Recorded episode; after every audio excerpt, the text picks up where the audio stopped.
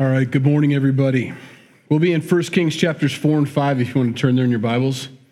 1 Kings 4 and 5, couple announcements. Uh, potluck next month, February 2nd, after second service. Join us for that.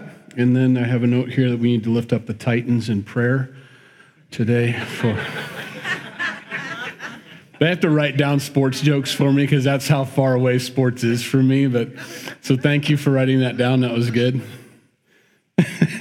Apparently, that's an important game going on today or something. I don't know. What's going on? All right. Solomon asked for wisdom, and he got it. But he got it along with everything else, and uh, it does build upon itself. Um, I'm not sure how God brought all the other things in Solomon's life after he asked God for wisdom to run the country. Um, but wisdom can produce in your life. Godly wisdom produces. Um, there's a blessing attached to being obedient to God. And I'm not just talking about monetary. I mean, there is that sometimes. It can happen. You can be blessed um, with physical things, but there is, a, there is something that money can't buy when you're in obedience to God and living a life that way. Um, there is peace in your heart, which you can't get any other way. Um, you can't experience what this world has to offer as a child of God in disobedience. You have to be in that place of obedience. Um, and that's wisdom. The fear of the Lord is the beginning of wisdom. We know that from the Proverbs. And, and uh, so we're going to read about this man, this king, right after David, David's son, Solomon, who is now establishing his. Well, it's being documented anyway. It's already happened, but they're writing us down for us. Here's his cabinet. Here's who's in charge. Here's uh, the next thing. I mean, this, this guy has just a wonderful monarchy. I mean, and it comes from his humility to God. He does have problems later on, um, but for the most part, he has a, an entire reign of peace and prosperity um, built upon, for sure, his dad and his dad's obedience to God. And um, it's interesting how God moves. There's lots of typologies in the Old Testament. We see, we've seen several times Christ showing up in the Old Testament ministering. We've been going over that on Wednesdays as well with Abraham and Jesus showing up and speaking with him and so on. Um, but this is more of a type. Um, what we read about Solomon's uh, reign is what it's like to be in the kingdom age with Christ as he rules and reigns. This is the abundance, um, the peace that's there, um, and uh, the joy. So, verse 1 So King Solomon was king over all Israel, and these were his officials. And I am not going to go through all the names. I'm sorry, I just don't want to do it this morning. Some of the officials that he puts in his cabinet were in charge of, they were scribes, they were recorders, they were in charge of the army, officers, priests over his household, and the labor force. And that takes us through verse 6. And all those men are named as to who it was that he put in the position. You've got to pray about these things. Who's the best for this job? Who's the best for that job? And he does. And these are the folks that God picks for him. Jesus prayed uh, for the disciples who he should speak and who, she, who he should bring close. He had different tiers different groups, different levels. There were the masses, there were the thousands that would follow Jesus around. There were the disciples that were in the hundreds. And then we've got the closer disciples that were 70. But then you've got the close, intimate group of 12. And then finally, when he goes up on the Mount of Transfiguration, you've got the three that would go with him. There's just different levels. These guys are in charge of many, many people doing many, many things scribes, recorders, the army, officers, priests, household, and labor force and they get closer and closer and closer. And the kingdom of God is exactly the same way, to be honest with you. It's not cliques. I hear that a lot in churches. Oh, that's just a clique, or that's just a group, or that's just a. Not really. Uh, for the most part, we're a bunch of people that probably never meet on the street. Maybe not hang out all the time. Some of us would. Some of us would have been friends outside of Jesus Christ, but for the most part, it's Christ that brings us together this morning brings us into this one room where we're all going to hear God's word, agree with God's word, try to obey God's word, apply it to our lives, and live it. But we can be as close to God as we want to. Every one of us can be. It's completely dependent upon us how close we are. Are we the masses? Are we the hundreds? Are we the 70? Are we the 12? Are we the three?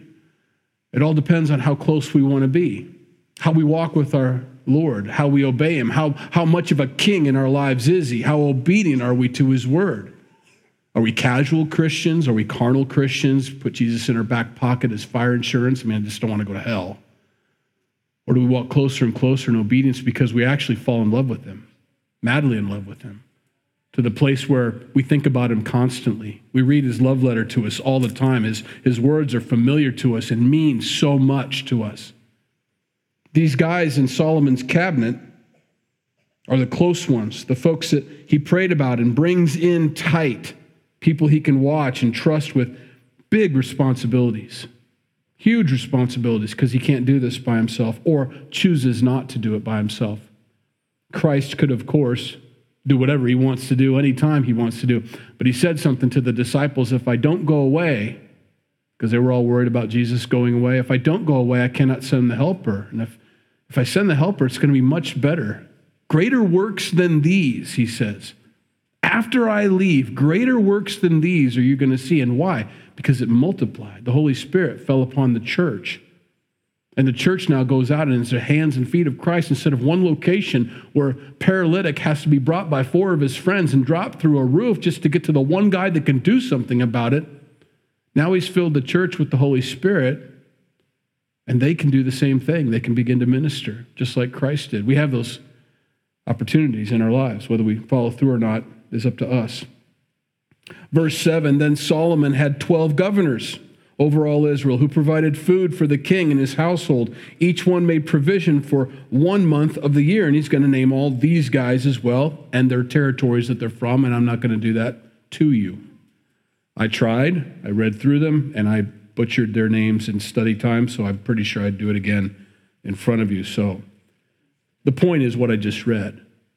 They each took turns, the whole nation. Now, this isn't one of those things like we see over in England, you know, the big thing with Harry and, and, and Meghan and everything leaving the, uh, they're leaving the royal, you know, the, not priesthood, the royal family or whatever, and they're going to live in Canada until Trump's not president, and they're going to move to LA or something like that. And whatever, you know. Those guys are leeches. I mean, that's a whole different ball game there. The royal family's just, I mean, no offense. I mean, I'm sure they're great people. They were born into it. There's not much you can do about it. But for the most part, you're a leech. You don't do anything. You just take, you suck from the people around you, and then they, uh, they fawn over you and, and throw flowers at you and, and, and all. And, and you take it and say you're welcome for some reason, you know. This is different. This establishing of the authority of Solomon isn't about him. It's not about his dictatorship or anything or how, how his life is going to be augmented by everybody else's labors.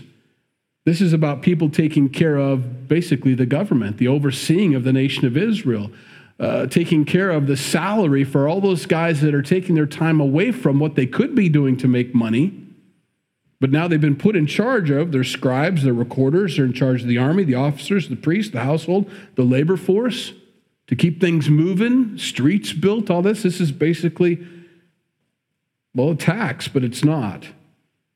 And so there are 12 groups, and each one would provide for one month, and that's not so bad. But boy, was there a lot of stuff they had to bring to take care of the army, to take care of the defense of the nation, to build streets and walls and take care of all the household and all the all the administration portions of running a country. And here's what they do. In verse 20, we start reading this wonderful list of things. Judah and Israel were as numerous as the sand by the sea in multitude, eating and drinking and rejoicing. So Solomon reigned over all kingdoms, from the river to the land of the Philistines. As far as the border of Egypt, they brought tribute served Solomon all the days of his life. Now, Solomon's provision for one day, and so he's going to go through a list for one day, was 30 kors of fine flour, which is 150 bushels of fine flour, 60 kors of meal, or 300 bushels of meal, 10 fatted oxen, 20 oxen from the pastures, and 100 sheep, besides deer, gazelles, roebucks, which is a little deer, and fatted fowl as opposed to the skinny fowl. I don't know what that means exactly.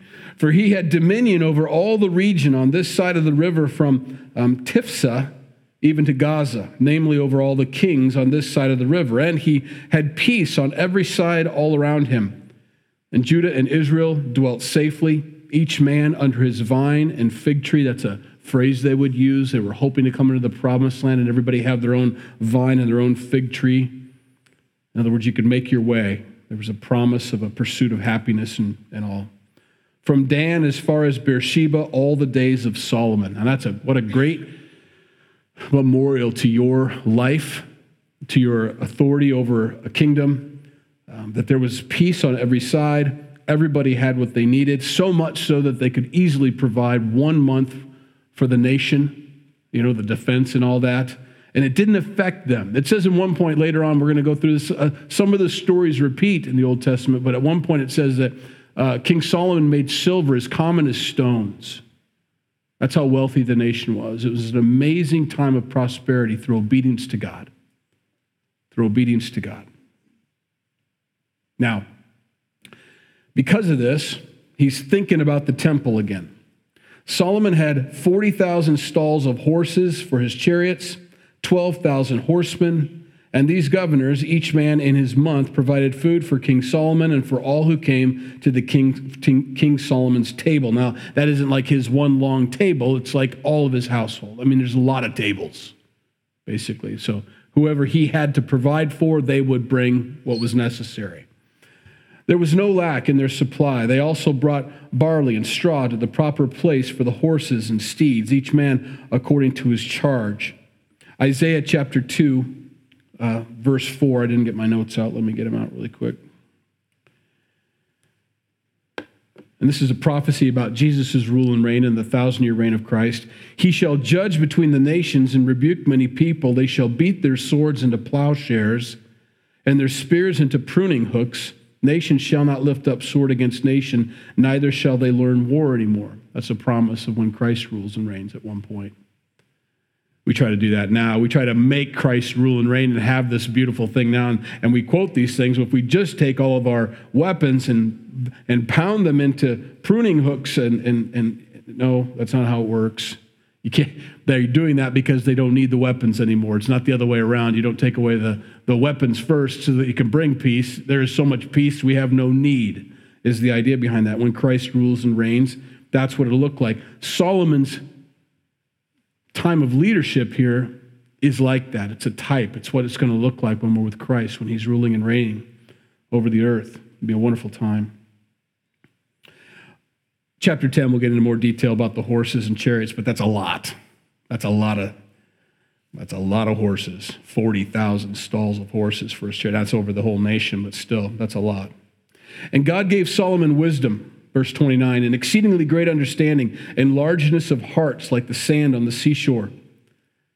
Um, you can't have one without the other, I don't believe. It's one thing to have wisdom, it's another thing to have heart, but if you have both, what a blessing it is. It's the heart that moves you to, to enact that wisdom. You could be the smartest guy in the world and know, or gal in the world, and know how to do this or that other thing. But if you don't have a compassionate heart or a desire to help other people out with that wisdom, it's just going to be stuck in your head. Congratulations, you're smart, you know.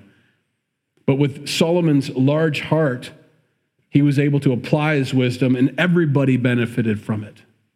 Everybody was a beneficiary of his wisdom, of his obedience to God, of his desire to please the Lord. And, and it's the same for Christians. The more we obey God, the more we're a blessing, the more we look to be a blessing, the more we let God touch our hearts, the, the more people are blessed around us. There's just a, there's a ripple effect. And I'm not saying one act of kindness spreads to other acts of kindness. Sometimes it doesn't. That's world's wisdom. But as you act accordingly and follow the Lord and worship God in spirit and truth, those closest to you will be blessed for sure. And as they're blessed and they see the blessing upon your life, they begin to follow the Lord also, and it spreads that way. It doesn't do any good to be an unbeliever and be blessed by someone who is a believer. You want that believing to spread, is the idea. And as Solomon serves the Lord, people are blessed all the way around him. Thus, Solomon's wisdom excelled all the wisdom, or excelled the wisdom of all the men of the East and all the wisdom of Egypt. Apparently, those were the smartest guys in the room at the time, and Solomon was smarter, for he was wiser than all the men, than Ethan the Ezra, Ezrahite, and uh, Haman, and hmm, that guy, Chalok, Chalcol, and Darda, the sons of Mahol. Apparently, those guys are really famous, famous, smart guys. And, and his fame was in all the surrounding nations. He spoke 3,000 proverbs. We only have 1,500 of them about, or no, about 1,000 of them actually. And his songs were 1,005. Um, just it pours out of him, you know. It's not something you have to do. You don't have to write those things down, um, but he did, and people read them, and they were blessed. And we have some of the proverbs that he wrote, um, but there were apparently 2,000 more than what we have, and they were they're a blessing. Uh, Proverbs is a great devotional book. If you didn't know that, if you're ever wondering how to study the Bible or what I should do, what, what should I do? You know, well, what's today's date? Today, what is it, 19th today? 18th? 17th? Yeah, whatever. Read Proverbs, whatever, that date, and just go through it. Every month, you'll go through the Proverbs and then read something else along with that. And it's just a blessing to, to gain that wisdom for the day. You'll be surprised how God will use that too. Hey, I just read that this morning. That was in Proverbs 7, and it's the seventh. And here comes a situation where it's a good thing I read that because now I know, you know, how to get through this. He wrote those for other people. He wrote lots of songs for other people for, that would praise the Lord, that would bring God glory. There's a lot going on when we're singing songs to God. You know, I think sometimes in, in, childhood we watch Sesame Street and we see the ball bouncing across the bottom with the words, and there's something fun about row, row, row your boat. And there's something fun about twinkle, twinkle, little star. But these are different. The sing along that we do here is not. Um, it's not that. It's not the bouncing ball across the words and let's see if we can all hit a note, you know, kind of thing. Some of you can't. But um, I'm one of them. I'm just kidding. It's about it's about singing to the Creator. It's about getting our hearts prepared for His Word that's going to be shared you know? It's about thinking about him and seeing him on the throne, or just whether you can picture him or not, you probably can't. We've never seen him, but raising up your hands to him and saying, I surrender this morning to you, my heart, my soul, everything I have. I remember all the things. That's what usually what the songs are about. I remember all the things you've done, or the songs about, I, I know about all the things you're going to do. And I'm looking forward to those things. We begin to sing about him and to him for his greatness and his majesty and his perfection and his love and his grace and his mercy. And then when he shares his word, we've all been softened a little bit. The soil of our hearts, after we've sung, have, have all been plowed up a little bit to receive his word a little bit easier. Because some of it's pretty harsh sometimes for us. Sometimes we get a rude awakening when we run across a scripture that goes contrary to what we thought was okay. Now, this is sin. Oh, but if you've been singing those songs beforehand, you you, talk about how wonderful He is and how wonderful He's been to us, how wonderful He's going to be towards us. When we read something from Him, we don't take it as a painful moment, we take it as wisdom. Now, you're thinking wrong about that. You need to think the other way on this. It's not, it's not okay. It's not loving. It's not a beautiful thing that you think it is. It's, it's sin. It's actually causing you harm and those around you harm. And I want to change that Well, you are who you are, we just know that, we sang that, then your word must be applied. We, have got to do it then, because it's just going to make this world better, make my life better, and bring you glory in the process.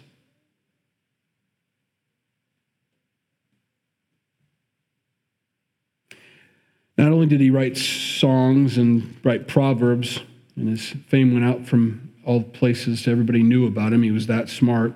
Also, he spoke of trees from cedar uh, trees of Lebanon even to the hyssop that spring out of the wall. He spoke also of animals. So he's a botanist and he's uh, fluid, fluent in animal husbandry, apparently, of animals, birds, creeping things, and of fish. His wisdom just went and, and kept going, you know. I think about George Washington Carver and, you know, his, his love of God. He prays a prayer, just, just let me know everything I can know about a peanut, you know. And man, did he write some stuff about peanuts. I mean, to the point of like, I just want the Jif, you know, peanut. That's just as much as I care about when it comes to peanuts. But man, there was so much to gain just from one aspect of God's creation. And Solomon apparently knew all these aspects. He could describe, explain, because people have questions. This wasn't just for an ego boost. This wasn't just for a plaque or, or to be the smartest guy in the room. It was so that, and, and this is where responsibility comes in. As God gave him wisdom, as God gave him fame, that's so that people can come and get it from you. All of a sudden, he became a library. That people would come and visit and say, I've got this burning question and I can't get an answer from where I, I mean, they would travel miles and miles and miles to come hear him. Not just to, uh, not like a crowd or an audience in a, in a show on a stage, but to ask him the burning question that they have to have the answer to. And he would give them that answer, and they would go away with just a little bit more peace in their life because that one mystery had been resolved. And as Christians, we have great wisdom. It's foolishness to the world to receive Christ as your Lord and Savior. The cross is foolishness, but it's wise to those who are being saved by it. And there's a burning question that everybody in this world has what is going to happen when I die?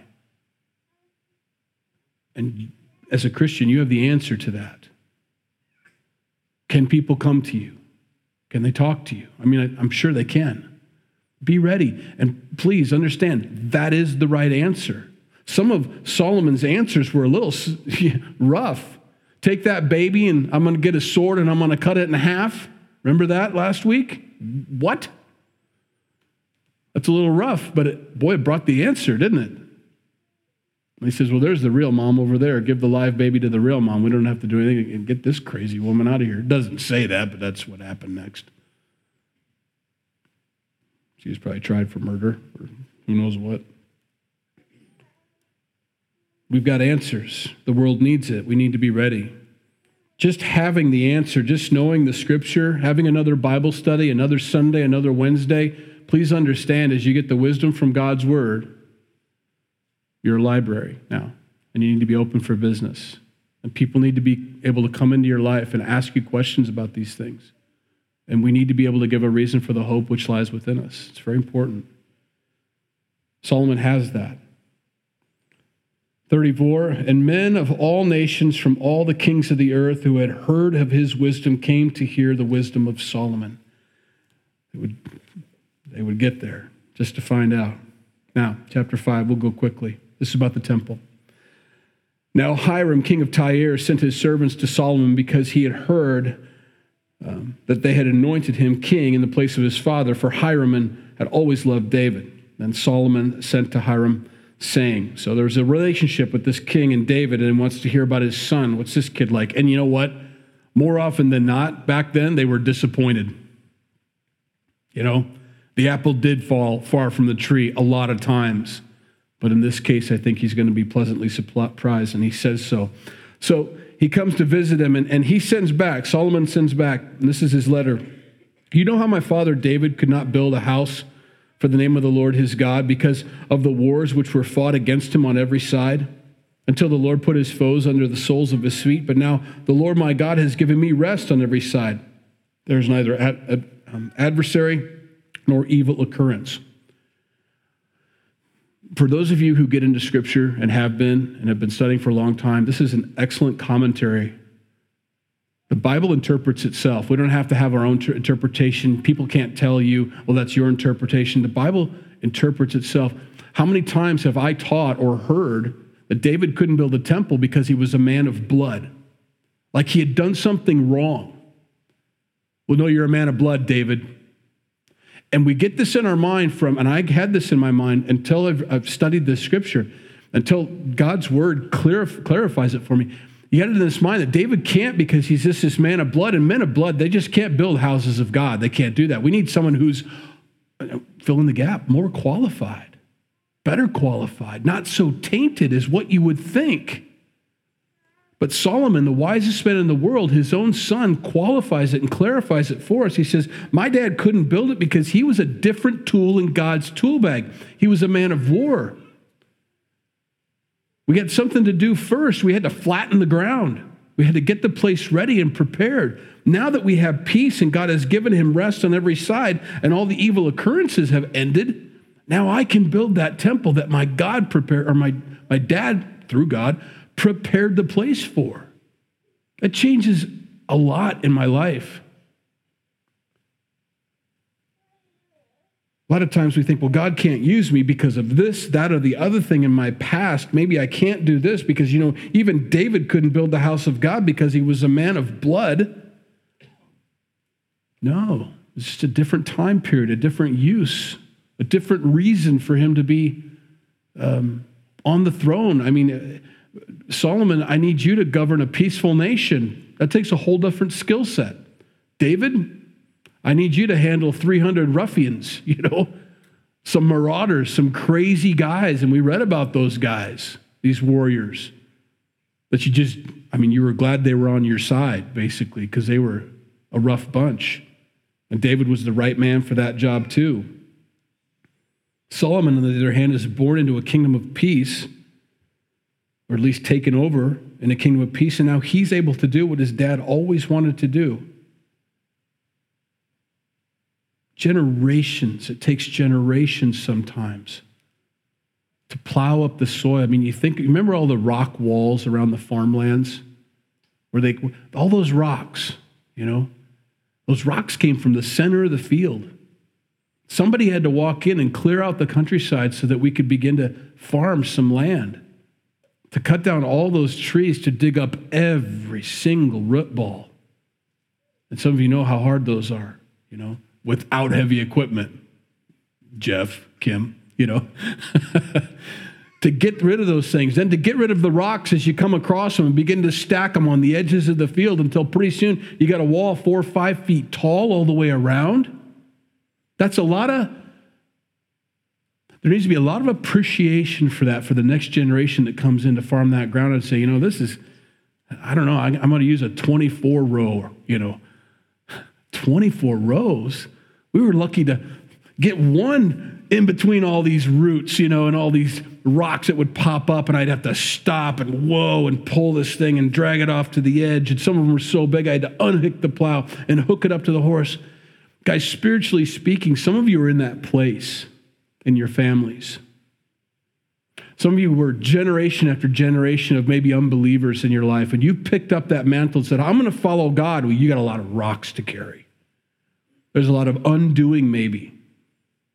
A lot of root balls, deep roots of bitterness, of sarcasm, of all sorts of things that you've got to root out of your life so that you don't pass that on to the next generation. So that next generation can grow up and say, you know, I, my childhood wasn't that bad. There's a lot of work that went into that not so bad childhood. And then the next group comes in and they're flying with the 24 row, you know, kind of thing. We moved from one to maybe four, and now we got these guys cruising through with 24, you know.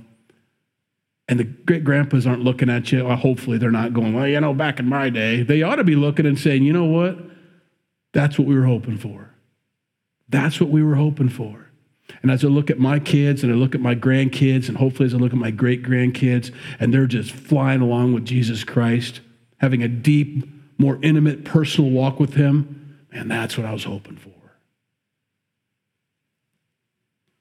David plows up the soil of the nation of Israel. Abraham had to walk the land just to get it surveyed. Moses and those guys had to wander around. There's David, uh, Joshua had to do all those battles. I mean, think of all that had to happen to get to this place right here. Beautiful. And Solomon appreciates it. I think that's key. Solomon isn't spoiled. Solomon's blessed from men and women before him that took the time to plow up the soil and prepare it for him. And as long as you have a heart of appreciation for it, you're not spoiled. You're not taking advantage. You shouldn't be anyway. Just look back and think of all those people. I look back at some of those old 1900 photos that they have 1910, 1920, 1930, all the way through. And you look at some of those folks that they were high on the hog. And I'm like, oh my gosh, that place should be condemned. You're looking at a house that's like this big, and there's like 27 kids lined up outside and they all need a new change of clothes and some shoes, for goodness sakes. But they were the richest people in the county. you know, each holding their pot of, you know, whatever they had last night and they had to go outside and dump it, you know, because there's no indoor plumbing, no running water and all that. And I'm looking at this. I have a great appreciation for my tap, you know. Our water, the algae, it's blooming in Mazingo. We can't go near Mazingo. You could walk back then and carry it in a couple five gallon buckets back home because you've got your water, but now we've got this taste and it kind of smells funny. Well, you could go to the Hy-Vee and pick from 27 different brands of bottled water if you wanted to. Peanut butter, I think we've got 13 brands of peanut butter. I mean, let's just be thankful and appreciate, you know? And behold, verse 5 I propose to build a house for the name of the Lord my God, as the Lord spoke to my father David, saying, Your son, whom I will set on your throne in your place, he shall build the house for my name. Now, therefore, command that they cut down cedars for me from Lebanon. And my servants will be with your servants, and I will pay you wages for your servants according to whatever you say. For you know there is none among us who has skill to cut timber like the Sidonians. What a smart guy. What a gracious guy. What a generous guy. He doesn't say, I'm the smartest guy in the world. I got the most money. Now, what kind of deal are you going to cut me on these, on these logs? I need some logs. I mean, I can go someplace else. I just thought I'd bless you with my business kind of thing. This is wisdom right here. My dad, you, you guys were friends. I'd like to buy your logs. I don't expect you to do it by yourself. I'm going to send up a labor force to help you with it because I know I'm asking for a lot. And, and, and by the way, whatever you charge is fine. I mean, he wrote them a blank check. Whatever you feel like is fine. Generosity is wisdom. It is wisdom. He's very generous. It's about people. It's not about how much I have. It's not about the wealth. It's not the accumulation or the amassing of it, it's how it's used and what it's used for. It's a tool. And he knows right away, man, whatever those logs cost, it ain't enough, man. They're like gold up there. You got some beautiful logs. You know, I mean, they're the best. They're the best. And I'm going to come help you. You, some of you got it. Anyway, uh, they're the best logs, man. Whatever you want. For you know there is none among us who has skill to cut. And you guys are the only ones that can cut it. You're the best cutters, too. You're amazing. Never been a cutter like you. So it was when Hiram heard the words of Solomon that he rejoiced greatly and said, Blessed be the Lord this day, for he has given David a wise son over his great people. This is great.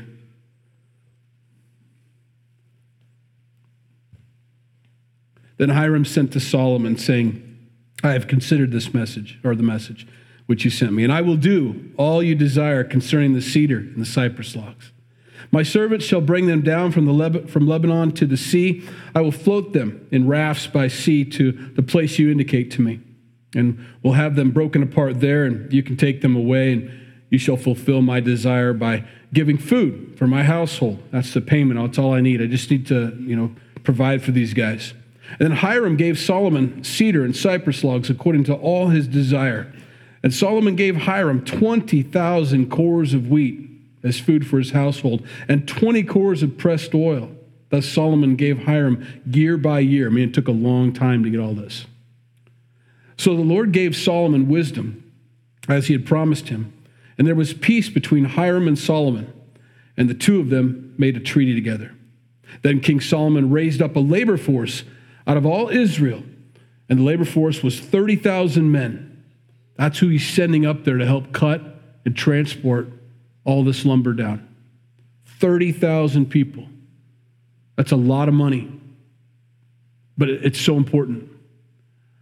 Remember what this is for. This is just for the temple. I don't think we understand how amazing this temple was as we go through this. Solomon's heart was I want to honor God. I really want to honor God. And so he takes all the people of Israel, 30,000 of these guys, and he sent them to Lebanon, 10,000 a month in shifts. They were one month in Lebanon and two months at home.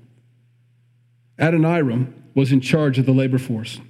Solomon had 70,000 who carried burdens and uh, 80,000 who quarried stone in the mountains, besides the 3,300 from the chiefs of Solomon's deputies, who supervised the people who labored in the work. And the king commanded them to quarry large stones, costly stones, and hewn stones to lay the foundation of the temple.